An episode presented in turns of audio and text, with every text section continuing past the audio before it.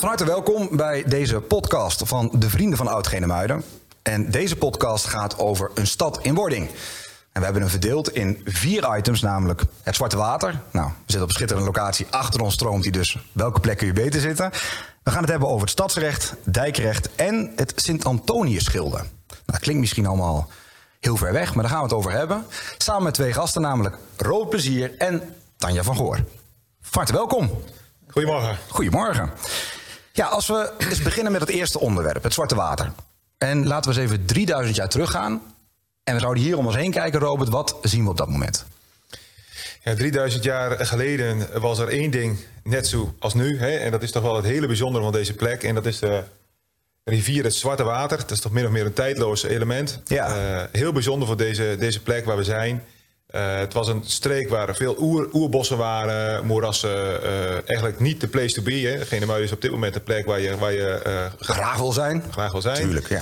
Eh, maar in die tijd was het erg nat. Ja. En was het niet, niet, niet plezierig. Echt een woestenij. Woestenij. Ja. Mensen die kwamen, die kwamen echt als voorbijgangers, eh, jagers, vissers. Ja. En je vroeg net 3000 jaar geleden, hè, heel lang geleden. eh, maar het duurde toch wel r- rond, eh, rond 500 voor Christus eh, eh, dat de eerste mensen zich hier gingen vestigen. Oké, dus dat heeft nog wel een tijdje geduurd. En als we dan iets verder gaan in de tijd, bijvoorbeeld 800 na Christus. Tanja, wat zien we dan? Zo'n 800 jaar geleden, of 800 na Christus, zijn de eerste woonkernen ontstaan. De geschiedenis van het Zwarte Water is onlosmakelijk verbonden met de eerste bewoners. Ja. De rivier die stroomde door het landschap richting de zee. Mhm. En bij Genne kwam dus ook nog het water eh, in, van eh, de, Z- het Zwolse Diep in het Zwarte Water. Ja, en de Zwolse Vecht. De Zwolse Vecht, Ja, inderdaad. ja. En ehm, ja, het, eh, v- eh, Maar er vormden zich al rivieren dus. er vormden zich al rivieren. Het, het is even wat minder woestenij dan wat Robert net, om, net schetst, zeg maar. het is allemaal wat meer inderdaad. in de rivier gestopt. En die v- rivieren werden gevoed door de Sallandse weteringen. Oké. En stroomden dus richting de zee. En daar voerden ze het eh, overstromingswater en het regenwater eh, voerden ze af. Ja. Als we dan kijken naar de bewoners die hier zich zelfs beginnen te vestigen, Robert, waarom kwamen die hier? Ja, wij denken toch wel dat het water zeg maar, de aantrekkingskracht eh, was voor die mensen. hè. Die mensen waren eh, met name eh, vissers, Ja. eh, maar ook wel boeren. Die zich in deze natte streek toen hè, vestigen op een soort van rivierduinen en verhogingen. Waar ze toch eh, in hutjes konden wonen Ja. en, zeg, En droge voeten konden houden. droge voeten. Ja, ja, precies. Nou, dat is natuurlijk wel heel belangrijk.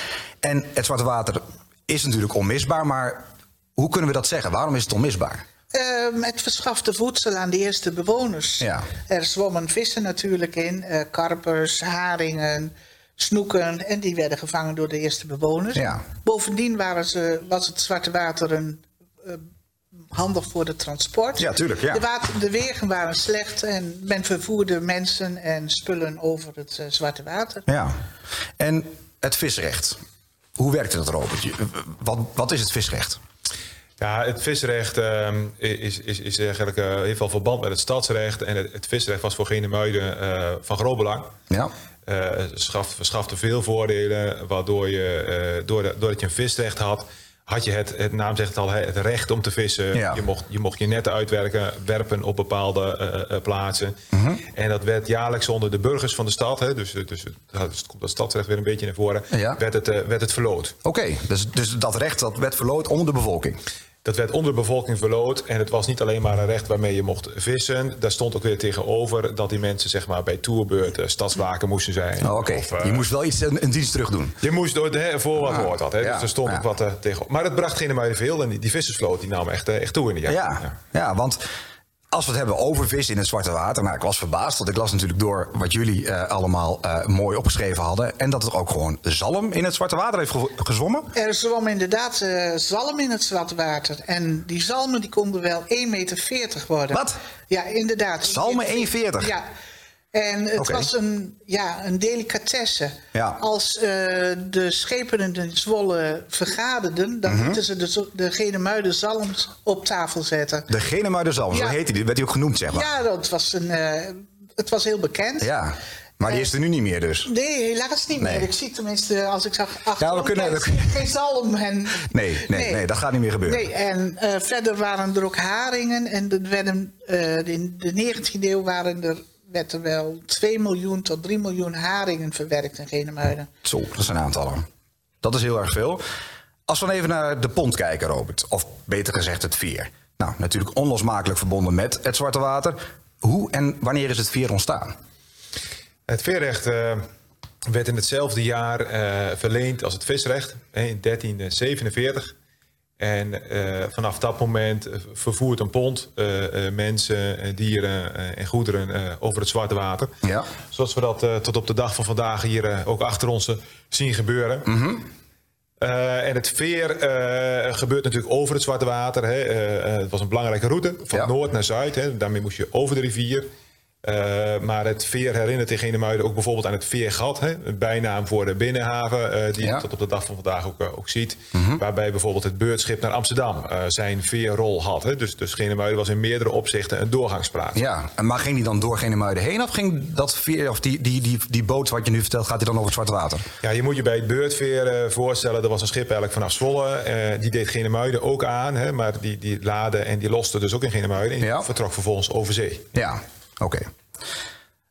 Dan staan we even stil bij een belangrijke plant. Namelijk eh, in die periode en in een langere periode. Want namelijk de bies. Ehm, ja, wat betekende de bies voor Genemuiden? Ehm, dankzij het water ontstond er de biescultuur. En door de biescultuur is de mattenindustrie natuurlijk ontstaan. Ja, Eh, zonder het water zou eh Genemuiden zich niet het centrum van de mattenindustrie kunnen nee, noemen. precies. En, en we, we hebben natuurlijk ook het stukje daarin staan van de afsluitdijk. Want dat heeft natuurlijk heel veel invloed gehad op. eh, eh, en natuurlijk ook de, het ondiepe water, denk ik, voor, eh, vlak voor de kust, laten we zeggen, van Genemuiden destijds.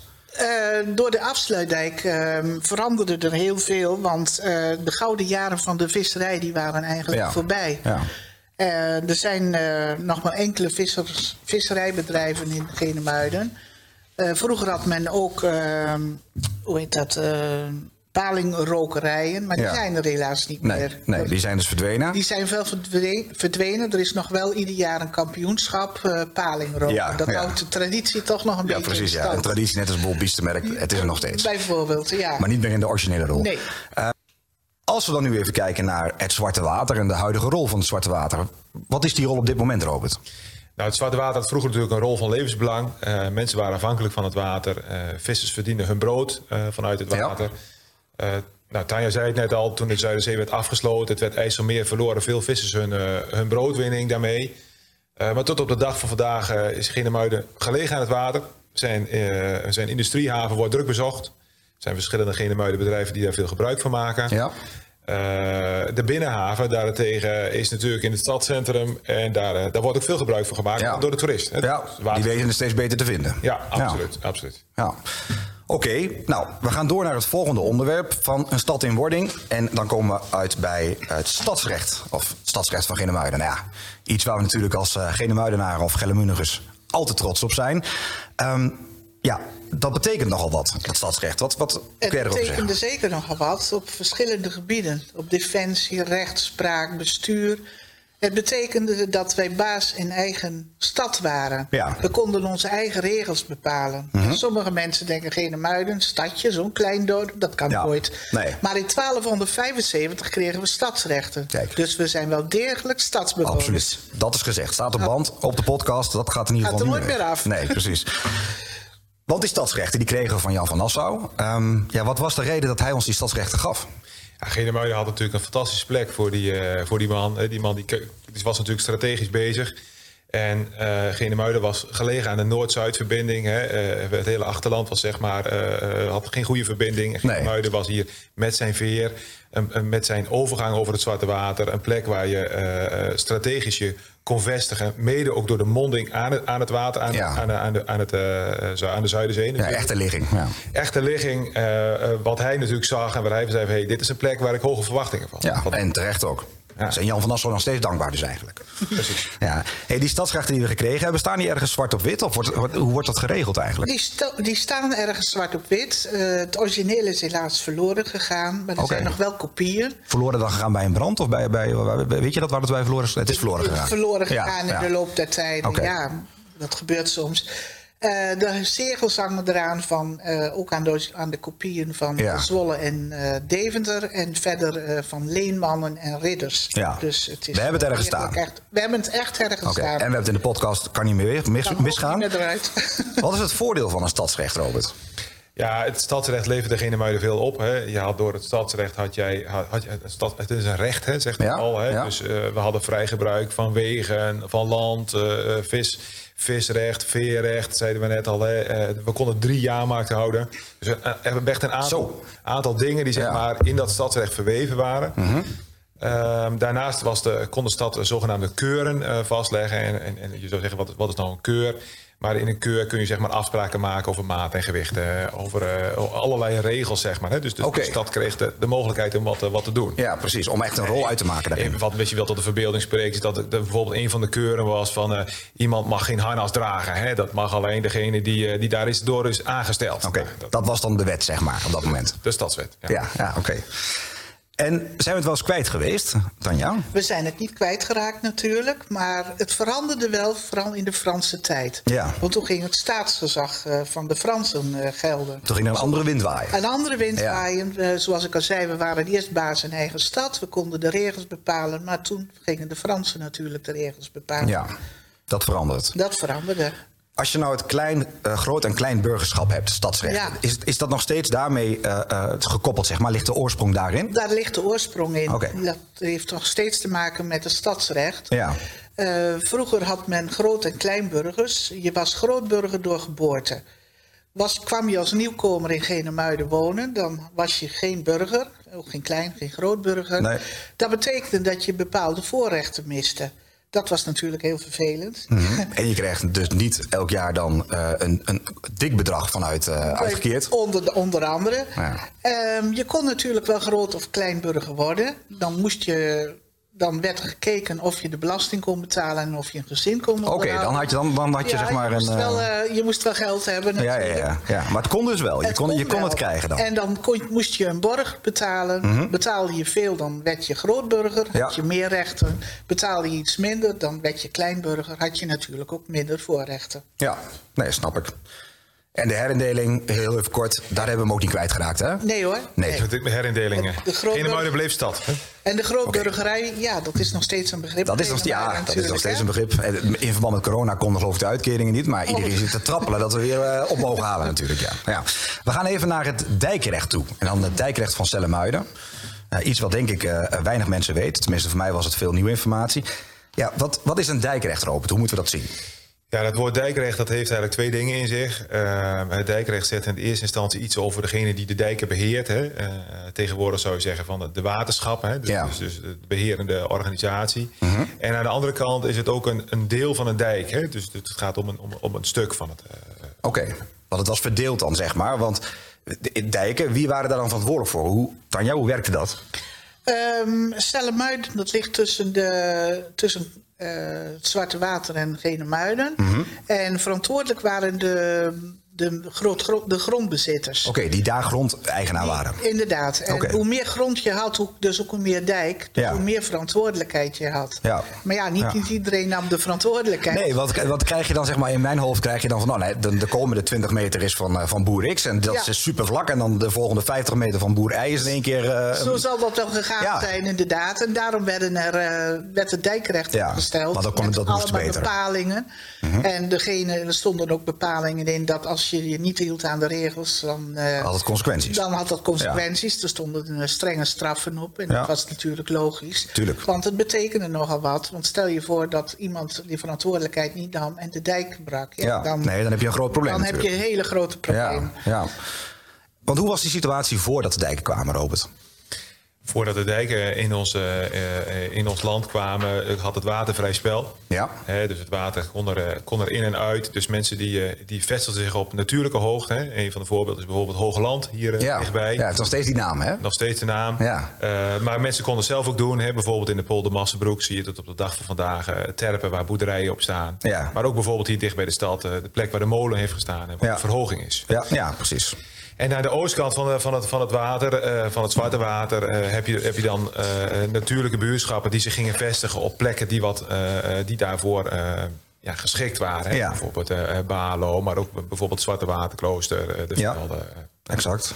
buurschap een belangrijke, had een belangrijke rol in de middeleeuwen. Ja, want, want waarom is bijvoorbeeld een dijk niet meer gewoon een rechte lijn? Nou, als je hier kijkt tussen eh, Genemuiden en Hasselt en je ziet, zeg maar, dat, dan zou je zeggen, joh, dat is één strakke lijn. Waar- waarom legden ze dat zo kronkelig aan? Dat is toch wel onlogisch? Ja, het was in de eerste plaats natuurlijk omdat de rivier ook eh, zo- zo'n bochten maakte. Maar de dijk, eh, we hebben het net ook al gezegd, dat was natuurlijk bedoeld om het water tegen te houden. Ja, het ging, uiteraard. het ging niet Ja. altijd goed. Eh, Nee. Dijkdoorbraak, eh, gat in de dijk. eh, kwam het water met veel kracht binnen, lange tijd. Hè, want dat, zo'n dijk was ook niet meer zo weer gedicht. Nee, dus dat ging nee. soms heel lang aan, het water in en Dan uit. heb je het over weken waarschijnlijk, zelfs. Maanden, jaren, Ja. soms misschien. Serieus, ja. diepe gaten. En, en vervolgens werd de dijk weer gemaakt en werd die er vervolgens omheen gelegd. Omdat Ja. het gat gewoonweg te diep was. Om Dus, daar, eh, door- dus elke kolk staat eigenlijk, eh, be- eh, is, is eigenlijk een, een herinnering aan een dijkdoorbraak. ja, de geschiedenis zou over elke kolk denk ik een verhaal kunnen vertellen. Ja, nou, dat is misschien nog wel een idee voor een nieuwe serie. Serie boeken. en, eh, en, en lekker uitzoeken. Ehm, we gaan door naar de- het laatste onderdeel van Stad in Wording. En dat is eh, Sint-Antonius-gilde van Genemuiden. Ja. Klinkt heel spannend. Ehm, wat was een gilde? Een gilde was een, ehm, een vereniging, een soort middenstandsvereniging zou je het kunnen ver- eh, zien. Mhm. Ehm, vroeger als je een vak wou leren, tegenwoordig heb je daar scholen voor, dat had je vroeger in die tijd nog niet. Nee, nee. Dan kon je terecht bij het gilde. Oké. En er waren heel veel beroepen in Genemuiden. Er waren brouwers, timmerlieden, ehm, nou noem maar op, vissers. En iedere, gil, iedere beroep had zo zijn gilde. Ja. En als je dus een beroep wou leren, dan sloot je je aan bij dat gilde en dan eh, kon je daar je vak leren. Ja, oké, want het is eigenlijk een soort van certificaat lijkt het. Lijkt Ja. het haast, zeg maar. Een, een- een diploma-achtige... Diploma-achtige, ja. Ja, En want... als je- Ja, sorry dat ik je onderbreek. Nee, dat geeft niet. Want eh, Robert, als je dat zo uit moet leggen, wat is het Antonius-schilder van Genemuiden? Ja, Sint-Antonius Gilde in Genemuiden was eigenlijk niet een... ehm, eh, was geen vakorganisatie, maar was meer een soort religieuze eh, broederschap. Oké. Dus Genemuiden had, had dus eh, weliswaar één gilde, ehm, maar wel had dus meer een religieuze achtergrond. Had ook een altaar in de, in de Sint-Nicolaaskerk. Ik wou net zeggen, het is ook een Sint, dus dat, dat, ja, dat kan elkaar niet missen dan. Ja, en ze, ze, ze, eh, ze, ze, ze hadden daar inkomsten van. Hè. Dus ze hadden, eh, ze hadden landerijen, ze hadden huizen. Eh, eh, maar ze, ze, ze gaven er ook aan uit en ze onderhielden dat al daar ook. Hè. Dus daar Ja. werd ook, daar werd ook eh, geld voor afgegeven. Ja, precies. Oké, dus dat had echt wel een religieuze connectie, zeg maar. En ehm, hielp het gilde ook bijvoorbeeld tegen concurrentie? Was het daardoor, want je noemde in het begin al een soort van middenstandsvereniging-achtige eh, beweging, religieus dus, wat Robert zegt. Ehm, maar hielp dus ook tegen bijvoorbeeld concurrentie van binnenin of andere plaatsen? Eh, eigenlijk niet. Er kon op grote schaal gewerkt worden. Mhm. en, maar dat betekende ook dus dat er weinig concurrentie was. Ja, een beetje monopolie. Ehm, ja, en eh, de gilden die zorgden ook voor, eh, dat waren een soort pensioenverzekeringen, zou je het kunnen vergelijken, Mhm. Ja, of bijstand. voor de oude dag. Wat we tegenwoordig kennen. Ja. Daar zijn ze eigenlijk de voorlopers van. Oké. Want eh, ja, ze zorgden ook voor eh, pensioen, eh, pensioenen en ja, met ziekte en ouderdom. Ja, nou ja, zoals wel e- echt voor van de een leden vangnet. van het gilde. Ja, Ja, inderdaad, precies. een vangnet. Ja. En, en hoe is die verhouding eh, later geworden met de kerk? Of hoe was die verwo- verhouding? De verhouding met de kerk was heel eh, goed, want ook de kerk zorgde natuurlijk voor eh, mensen die wat eh, zwakker waren. Ja. Eh, ze hadden ook gezamenlijke maaltijden, dus de Ja. verhouding met de kerk was zeer goed. Ja, precies. En zeker ook omdat nou ja, die lijn ligt natuurlijk wat Robert net Ja. vertelt. Ehm, eh, dus dat, ja, misschien dat ook wel een soort van religieus ingegeven werd door zijn van goed zijn voor elkaar Precies, en uit- vanuit precies, daaruit. Hè? ja. Ehm, waar kwam de naam vandaan? Want Sint-Antonius, we hebben hem een paar keer genoemd. Ik heb al gezegd, het zit een Sint voor, maar wie was hij eigenlijk? Ja, Sint-Antonius was een, eh, een heilige uit de Rooms-Katholieke Kerk. Mhm. Eh, en wij, wij denken dat het, eh, de achtergrond van, eh, eh, eh, van, zijn, van, van zijn naam, zeg maar, van zijn betrokkenheid bij dit gilde, toch te maken had met, eh, met, met dat hij beschermherder was van, van bijvoorbeeld boeren. Oh, oké, Eh, hij ja. wordt vaak afgebeeld met een, eh, met, een- met een varken. En hooi, en hooivork. Eh, hij was, maar het was wel breder. hè. Het was, het was Ja. wat meer dan alleen dat. En bijvoorbeeld ook broodbakkers, en bakketbakkers, maar ook bijvoorbeeld vlechters en wevers. Hè. Dat spreekt Echte ambacht ook. echt. spreekt deze, deze buurt wel aan. Ja. eh, eh, was hij zeg maar beschermheilige, eh, beschermheilige van. Maar ook voor ziekten en, en, en mensen die zeg maar echt wat mankeren. Pest, eh, angst. eh, nou, kon je beroep doen op deze, Oké. deze heilige. Ja, nou. Ehm, dit is het laatste onderwerp, eh laatste onderdeel van het stuk Een, een stad in wording. Eh, we, gaan het, eh, we gaan deze podcast afronden. Ontzettend bedankt voor jullie aanwezigheid en het beantwoorden van deze vragen. En voor de mensen die luisteren, bedankt voor het luisteren. En luister ook zeker naar de andere podcasts die we in deze serie maken voor de Vrienden van Oud-Genemuiden. Over mooie historische punten in de historie van Genemuiden. Eh, abonneer je vooral. Dankjewel, dankjewel.